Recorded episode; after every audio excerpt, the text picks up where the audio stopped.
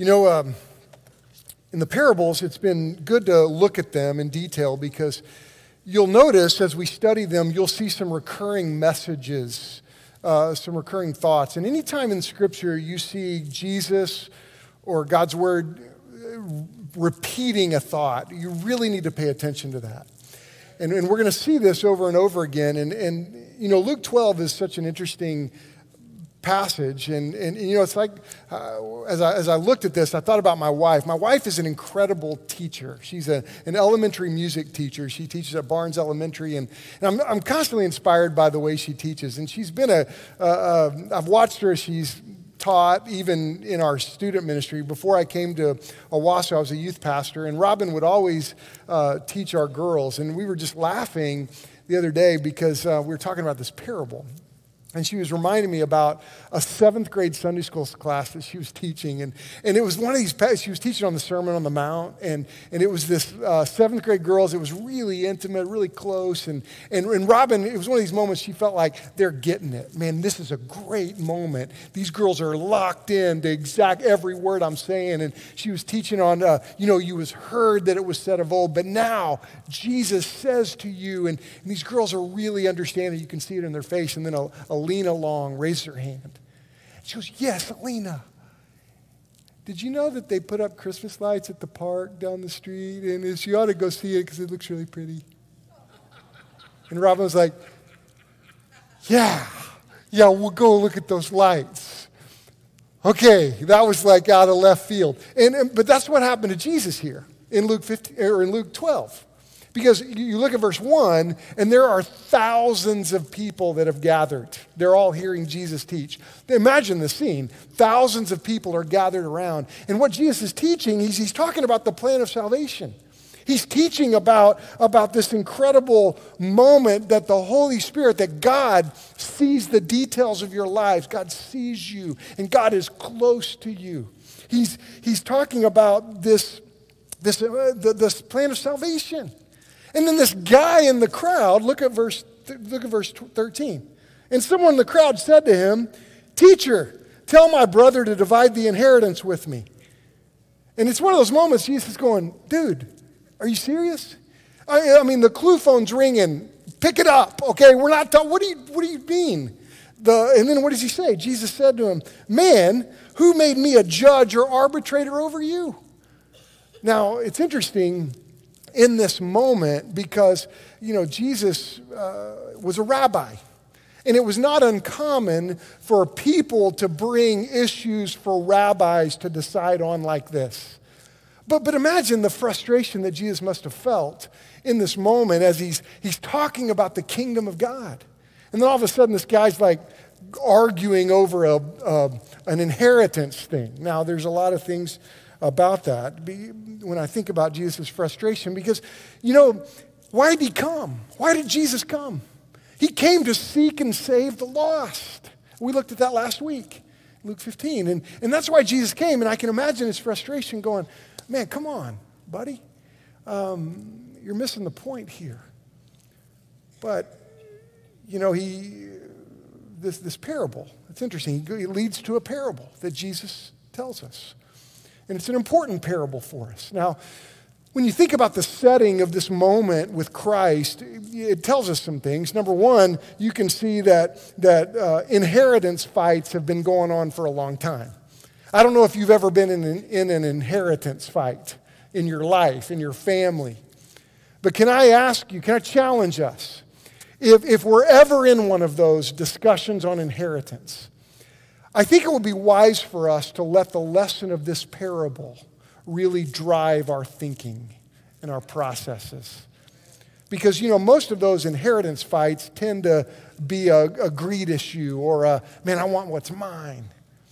And, and it just shouldn't be that way. So you see that here, but, the, but, the, but, but there's something else in this parable that, that we, need to, we need to hear today. And then I find often, and this is one of those moments that when I, when I study my Bible, I find myself spending a lot of time looking in the mirror, going, man, this, this it's this parable that's reading me. This is something that, that God is just revealing some things that I need to change. And the big lesson here, and Jesus very clearly tells it out. It's a very clear warning about the dangers of coveting. And that's the, that's the lesson here coveting. Look at, verse, look at verse 15. And he said to them, so Jesus is like, Look, I'm not an arbitrator over you, but he said to them, But take care and be on your guard against all kinds, against all covet, covetousness. For one's life does not consist in the abundance of his possessions. Now, you know, we're, we're, we're constantly bombarded with messages of materialism, aren't we? I mean, it's what drives advertising. It's what uh, we're, we're, especially in the United States, we are in this materialistic culture, materialistic part of the world where, where we're told that if you're going to be happy, if you're going to be fulfilled in your life, you've got to drive that kind of car or live in that neighborhood or, or have that uh, electronic device. You got to have a Mac or whatever your uh, preferences are, whatever's cool. You know, and, and we're told that, that it's, it's, that's the way to meaning, that's the way to happiness. And, and the message we're sold often is that if you really want to be happy, you've got to covet what somebody else has. Because if you don't have it, you need it. Now, as I wrestled through this passage, I really kept coming up with some questions in my own heart. And so, if to today your blanks in your notes, I hope you follow along because that, that, that helps me stay on track. I think that helps us process what, what God is saying to us. But, but really, it's, it's a series of questions that I think we need to ask ourselves today. And, and the first question is this uh, that we, we can't get away from as we look at this parable. And the question is Are we careful to avoid coveting? Now, now we need to be careful to avoid it. And let's really kind of allow God to turn the spotlight on our hearts and ask the question are, are we careful to avoid coveting what somebody else has? So, coveting, what, what does that mean? It's the coveting describes the, uh, the uncontrolled desire to acquire. When I think about coveting, that, that's kind of what it comes to the, the uncontrolled desire that we have to acquire things or stuff. And let's evaluate this. Now, as you look at this parable, let's first of all look at what it's not saying, what Jesus is not saying here. And I think this is important. He's not saying that success is bad. And so let's, let's recognize that. As, as you know, the parable is this very successful businessman. He's, he's been very successful with his business. And, and I just want to say it's obvious that, that Jesus is not condemning success because through the scripture, there are men through scripture and people in scripture that were incredibly successful. Joseph of Arimathea was a very, very wealthy man, but a godly man. He, became, he came to Christ. You have Solomon, uh, the wealthiest that's ever lived. So, so it's not uncommon for God to um, allow and move many of his people to be successful. And so, what Jesus is not saying is this is an anti success. Like when I think about my life, I, I, think you ought to shop at Hobby Lobby. And, and, or, and I think you ought to eat Christian chicken, Chick fil A, right? It's Christian chicken. Um, because, you know, but, but Hobby Lobby, I, I, one of my friends, his uh, youth pastor friend, he, he went to the church of the, where the owner of Chick fil A went, and a Baptist church in Georgia. Well, at Council Road, the church where I came from, um, Steve Green is a member there. He owns Hobby Lobby, runs Hobby Lobby. I would say Hobby Lobby is very successful. They're everywhere. But you know what, I, what I've seen in, in the Greens' lives? I, I had all their kids in my youth ministry. I preached one of their weddings. And, you know, when I look at their lives, that they are a group of people that, that genu- are genuinely successful in business. They are incredible business people. And God has blessed them. But do you know what I've watched them do up close and personal?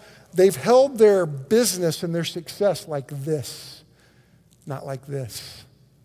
They said, God, you do what you want.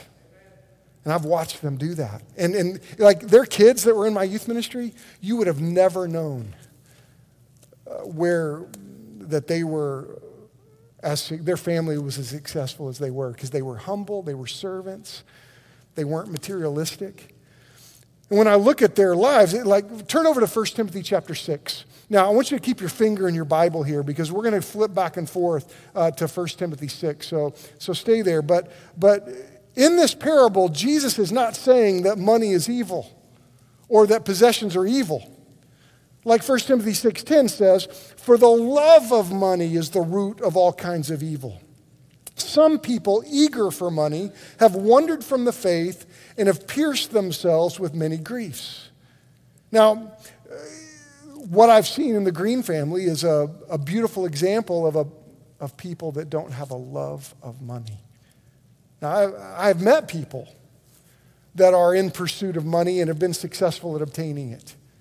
And, and when, when wealth and success is just their end goal, I've seen some of the most miserable people because their value is in what they possess. I've known poor people that have no money and they're miserable because their belief and their hope is in, well, if I just win the lottery, if I just had money. And I've been at QuikTrip when I'm paying for my gas and I see somebody like buying 50 bucks worth of lottery tickets and they're going out and there's duct tape on their bumper. I'm like, maybe you ought to save up the $50 about the lottery and fix your bumper, you know?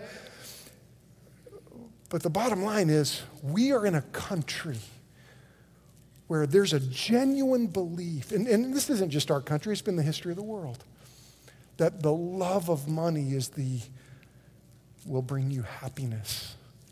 And Jesus very clearly says that's not the case. Now, you see, this, this, so this parable is not saying success is bad. This parable is also not saying that saving is a mis- savings is a mistake. Obviously, this guy is saving. You know, he's, he's he's got barns and he needs bigger barns, so he tears them down. He, it's not saying that saving is bad. You should save. And Jesus is not criticizing him for savings. What he's criticizing, and the point of this story, is coveting, this uncontrolled desire to acquire. And, you know what's interesting about this guy in the parable?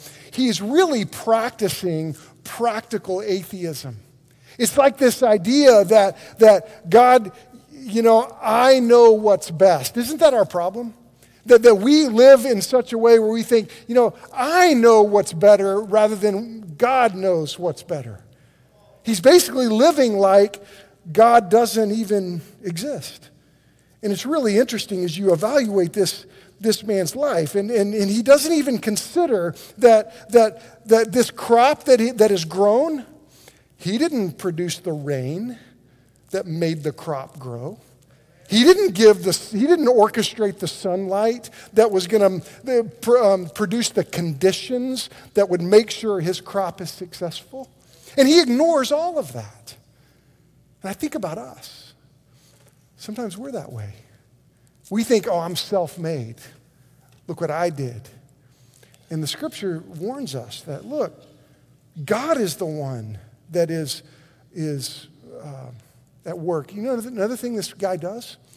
He's looking at himself all the time. He's focused on himself. He overlooks the needs of those around him. He's like, I've got to store up this for me, for me, myself, and I. That's a problem. You, you know the worst thing he does? And this is important. This guy completely over, overlooks the reality of eternity. And, and you know what? Here's the deal the Bible calls him a fool.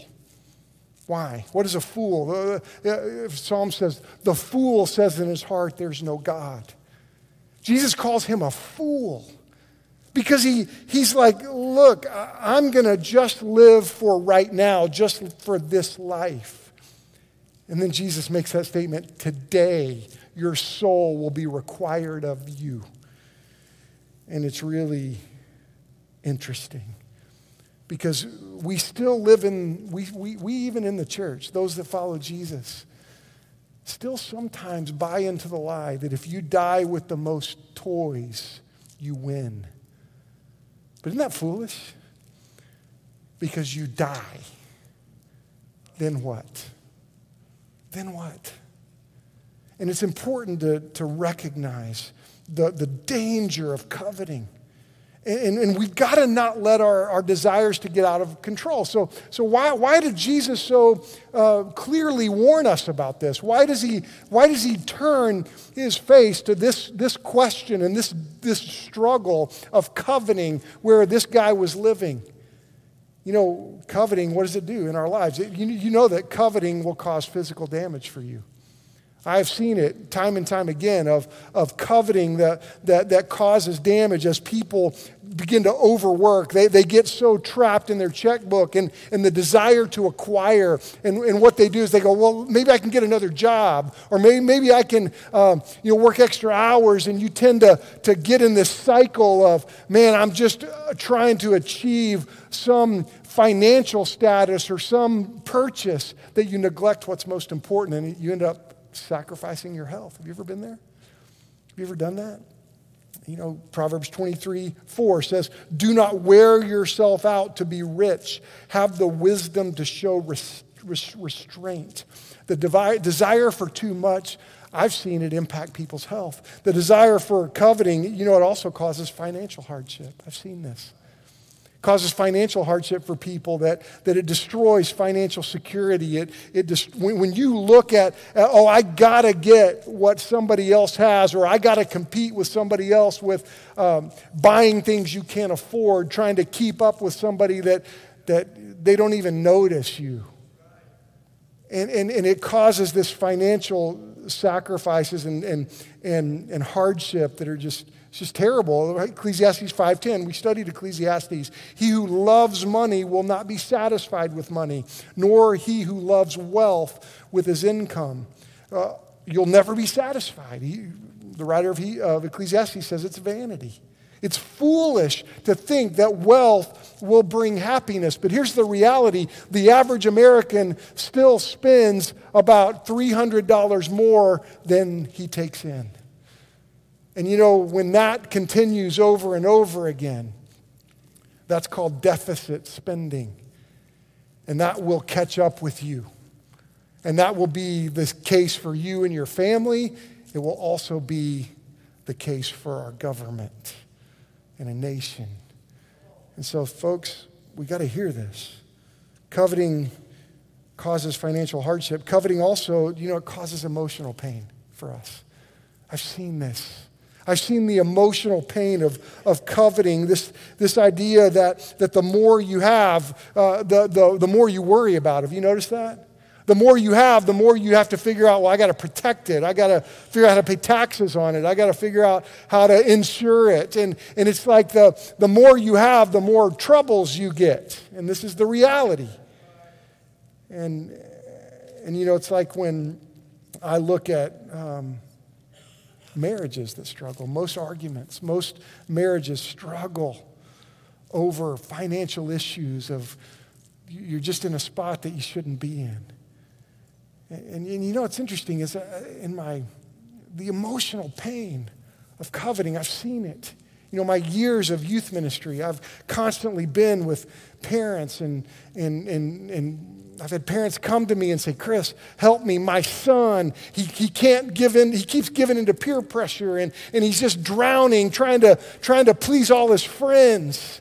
And we sat down, and I've had families sit down with me, and we've looked at it hard and said, okay, what, what can we do? And, and then Often, the root of that has been a mom or a dad that has said, you know, they, they've modeled for their children, man, my, our neighbor's got a car and, and a new car, so we need a new car. And, and, and, they, and they've modeled this, this practice of, of trying to please somebody else when it comes to your, your possessions. And, and so often, we look at other people and try to keep up and don't say, God, do I need this? God, is this what you want me to have or do or own? And now look at verse 15. Oh, oh look, 1 Timothy 6. Turn over there real quick. I want you to see 1 Timothy 6 6. But godliness with contentment is great gain. And so it's my prayer that we today say, God, we're going to agree with you on what you say. Because the, the scripture says if you were godly, that's, that, that, that's, that's great gain. If we learn to be content with what we have, that's great gain, the scripture says. And this, back to verse 15. Notice what Jesus says. And he said to them, Take care and be on your guard against all covetousness. For one's life does not consist in the abundance of his possessions. Do you agree with that? I mean, that's what Jesus says. What, your life does not consist in the abundance of your possessions. Doesn't that fly in the face of everything we hear? Because we think that we have value based on the possessions that we have. And Jesus very clearly tells us that's, that's not true. And so that's the second question let's embrace today. Does meaning come from what you possess? Like, think about it. Are we raising children that we're teaching them that, that meaning in life comes from what they possess? Come on. We've got to grow past that. We've got to believe Jesus more than our culture, more than the history of the world has taught us. And this goes against all the messages that we hear, the whole idea of advertising, that, that, that we need to learn to limit our desires. Because what is coveting? Coveting is this refusal to be content with the things that we have. And, and, and let's, let's learn from this. Let's hear this. Let's be content with what God has given us. Let's be content with where God has us.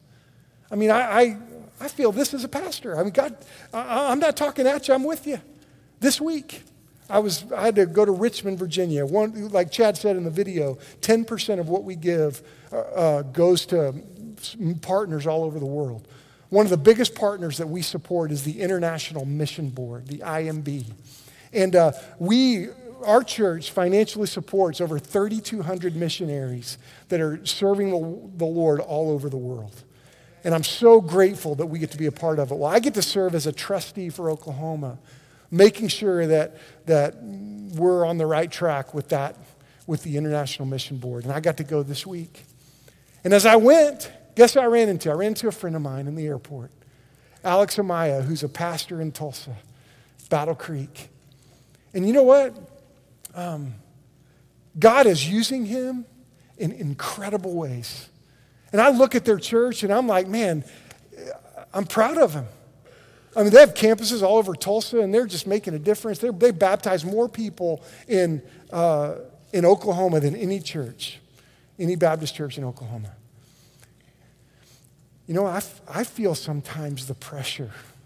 I've gone, man, I wish, I wish we baptized that many people. I wish we were, you know, we all face that temptation to look at somebody else and go, man, I wish. And we got to overcome that. We got to be grateful when we see somebody else doing well and go, man, that's kingdom work. Keep going. And, and, and this is important. We've got to, how do we do this? How do we work on this? Well, we got to avoid the comparison trap. That's something we got to do, right? Let's stop comparing one another. Let's stop comparing ourselves with somebody else. When we compare, when we try to keep score, we tend to always find somebody that we don't measure up with. And it doesn't take us too long to figure that out. 1 Timothy 6, flip over again, verse 9. Look at this. It says, When we long to be rich, we are a prey to temptation. You know, when, when, we've got to be careful that we don't look at somebody else and compare ourselves because we know that things can control us. You know, and, and sometimes when it comes to our possessions or our comparison, uh, we, we recognize that, that we are actually possessed by our possessions. It's like a lady came up to me after the first service. She goes, Thank you for preaching this.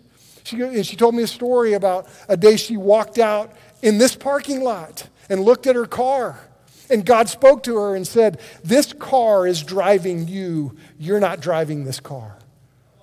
And she sold her car. I'm not saying you should sell your car. I got to have a car. But let's ask the question Are our possessions driving us? Do they own us? This is important. And, and I think we've got to avoid that comparison trap. Another, another thing, let's be thankful for what we have. That's a way to avoid coveting. Be thankful for what God has given us. Ecclesiastes 5:19. God gives a person wealth and property. He should be grateful and enjoy what he has. It's a gift from God. Everything we have is a gift from God.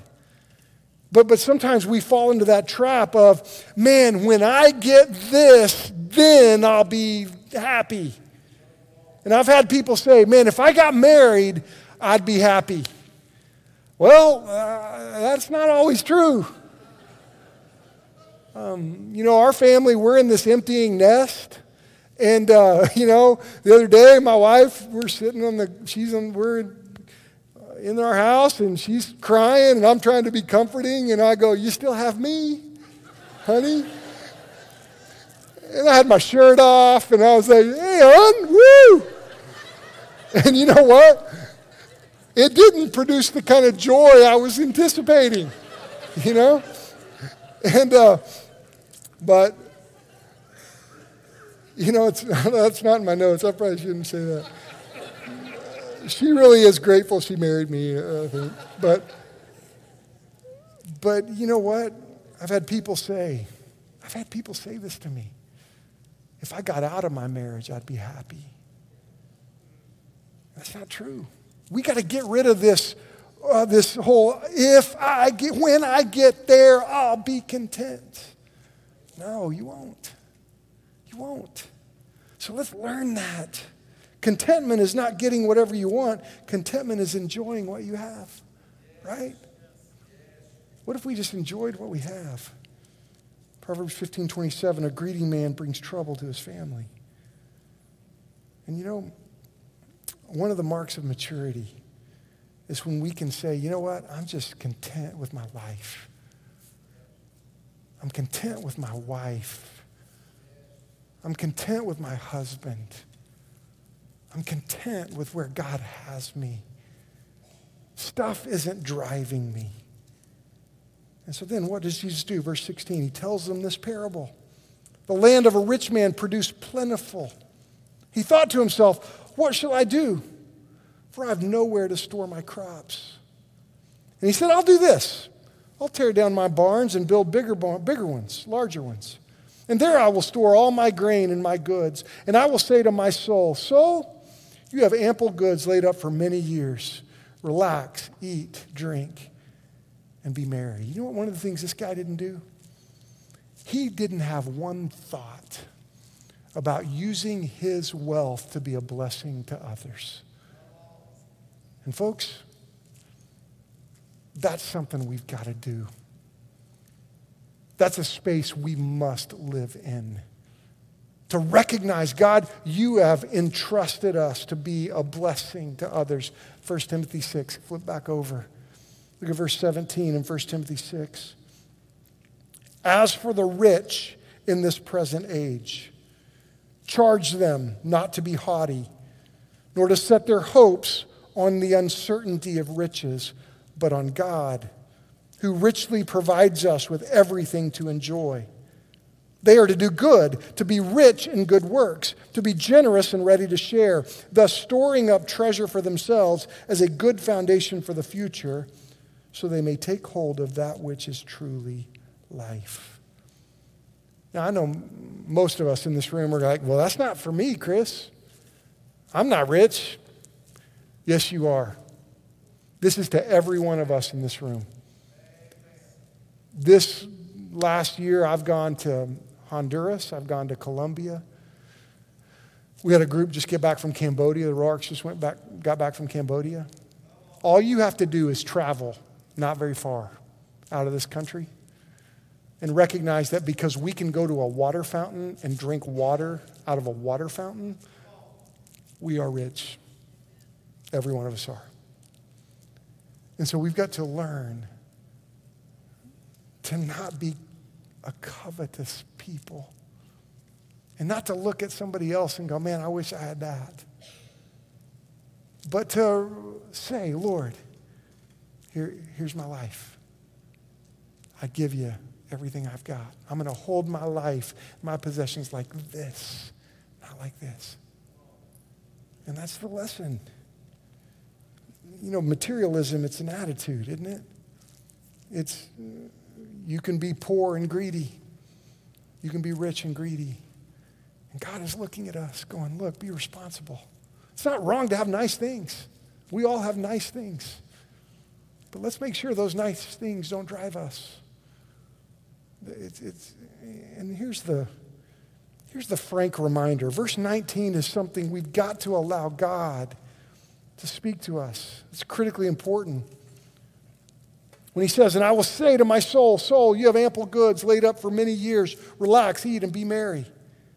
But God said to him, Fool, this night your soul is required of you. And the things you have prepared, whose will they be?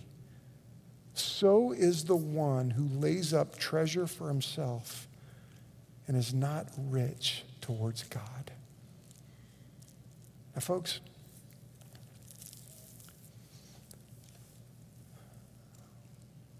when I think about our next steps as a church, this is the Sunday that we kind of evaluate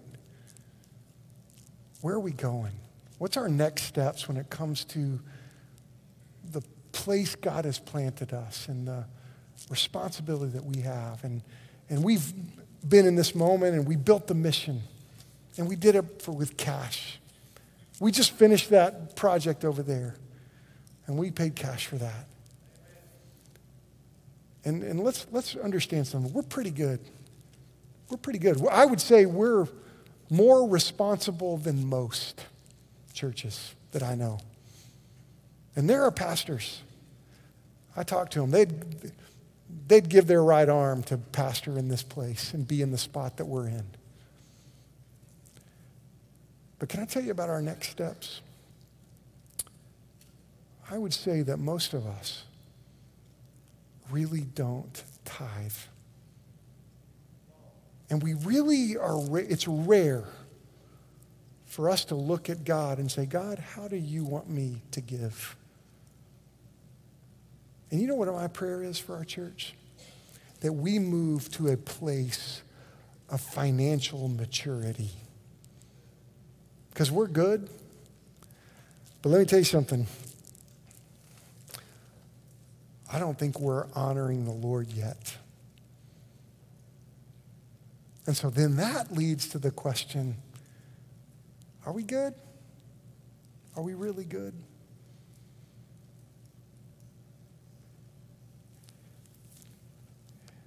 None of us are promised tomorrow.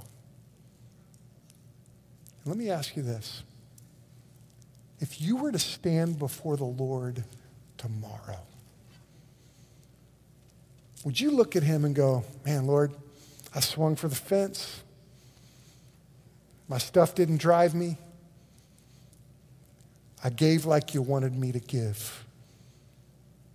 I lived like you wanted me to live. I'm ready to come home. Or would you stand before the Lord and say, Oh, Lord, I was going to, but you know, I just, I just, I don't know. I didn't, I didn't really, I didn't really think you were right on that thing, giving thing. I was kind of, kind of had some of my own opinions. You know, it's interesting. There's a question. Third question is really important. So, what is it? It's this Are we becoming rich towards God? Right now in your life? Are you becoming rich towards God? Now, what does that look like? Well, I think it's this reality. First thing, four quick things. We need to understand that God is the giver of every dollar we possess. And, and, and Today is my wife and I tithe today. And we didn't tithe And, and, and, and, and, you know, I hear people say, oh, well, that's an Old Testament thing, Chris. Tithing is old. 10%, that's an Old Testament thing. That's, uh, you're, you're right. So let's go New Testament on us. It's actually 10% is where you start. And, and then you're moved to generous giving. Okay? So,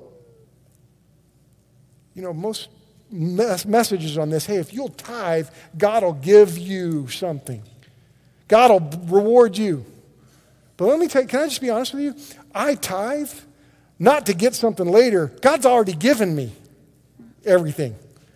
I'm tithing out of gratitude. God, you've already given me.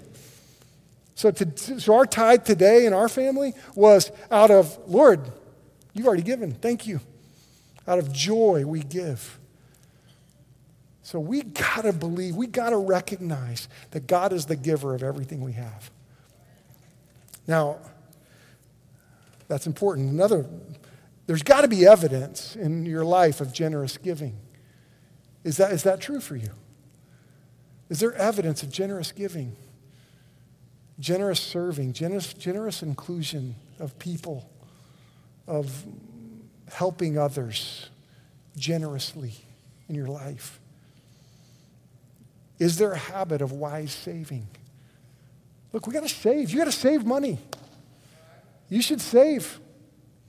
Um, and, and you should save wisely. And, and this you should save for your future. You should recognize that, that uh, it's wise to save. Lastly, we've got to have a practice of a, appropriate living. Are you living right? Uh, you understand, this is not saying you shouldn't have nice stuff. We all have nice stuff. But let's make sure that stuff doesn't drive us, that we're not looking for meaning in that stuff. That's important. You know what I love about the church is we are called to push one another and to hold one another accountable and to challenge one another with this reality that we will stand before God. And believe me, God is gracious. And if you don't know Jesus today, I, I beg you, come to Jesus because none of us are guaranteed tomorrow. But for those of us that know Jesus, God is gracious, more gracious than we ever deserve. But we must be, a, be pushing one another with that reality that we will one day stand before Him and give an account. That's one of those recurring messages in the parables that we will give an account to the Lord for how we lived, how we served, how we walk with Him, how we obey Him. And so we've got to push one another. I know some people, oh, there was a couple I met in the first service. They're like, this is our first time to come. Like, great. A giving message, your first Sunday. Sweet. But, but can I tell you, most of the pastors I know, that criticism that all you preachers talk about is money, that's not true. Most of the pastors I know, they are busting their rear to try to advance the gospel. That's what we're trying to do here. That's where we need to live, how we need to be. So let's, let's do that individually, corporately.